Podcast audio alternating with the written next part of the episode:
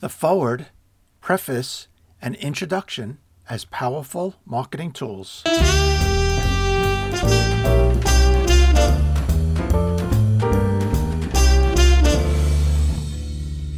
Hello, and welcome to the Business of Self Publishing Podcast, episode number 15.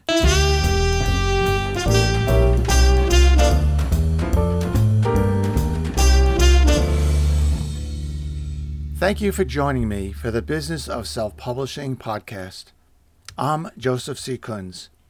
This podcast is an insider's guide where I share with you my self publishing experiences and hopefully give you the tools and insight to become a financially successful and happy self publisher.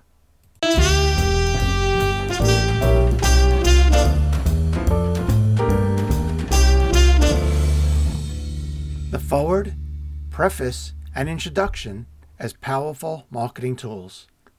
Yes, a book's foreword, preface, and introduction are different, and each has a different purpose, but each has the same goal to make an emotional connection with the reader, which will build credibility for the book's author and the book, which will sell more books. Period. This is the mantra that we self publishers must always keep in mind for everything we create everything without exception. It is imperative that the self publisher always remembers that these three book sections can be a very powerful marketing tool for the author and the book. These three sections must all make an emotional connection with the reader. They should help the reader develop an affinity and intellectual attraction to the writer. They should build a desire within the reader, a need to hear what the author wants to say. If written properly and with a lot of forethought, all three sections can play a major factor in helping the reader to decide whether they should buy the book or not. These sections can also help the reader form a favorable opinion of the book while they are reading it, as well as after they have finished it. Therefore, a lot of time, effort, planning, and designing must be applied to the foreword, preface, and introduction. Now, when should each of these sections be written? The preface and introduction of a book should be written before the book is written. The foreword should be written when the book is almost complete. Creating the preface and introduction beforehand will help the author establish in her own mind what she is trying to accomplish by writing the book. Therefore, when writing the book, the preface and introduction will help the author stay on course with the book's mission.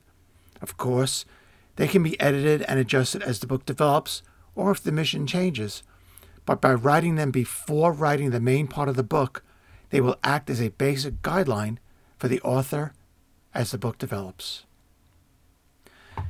Now, don't forget, the person that writes the book's foreword will certainly be using and relying on both the preface and introduction to guide them when writing the foreword. Therefore, you not only need the preface and introduction to make an emotional and an intellectual connection with your reading audience, but with the foreword's author as well. You, the book's author, are trying to convince the foreword's author that you are the right person to be writing this book in the first place.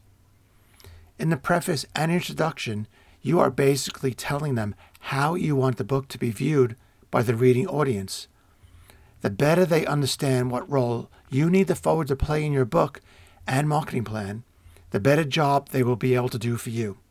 A good foreword author should want the book to be as successful as you do. Now, do not underestimate the power of the foreword, preface, and introduction to help make your book get noticed, purchased, and read. Making money from selling books is basically a simple numbers game sell more books, make more money. But as self publishers, we need and want more than money. We want to create an amazing book and build our credibility in our expertise and have many readers benefit from our book. Creating an amazing foreword, preface, and introduction will help us achieve all of this and make some money too. Thank you very much for listening. Please visit my blog kunzonpublishing.com where you can read the full text of this podcast and read lots of great info about self publishing. And please keep your email questions and comments coming. Thank you and good luck.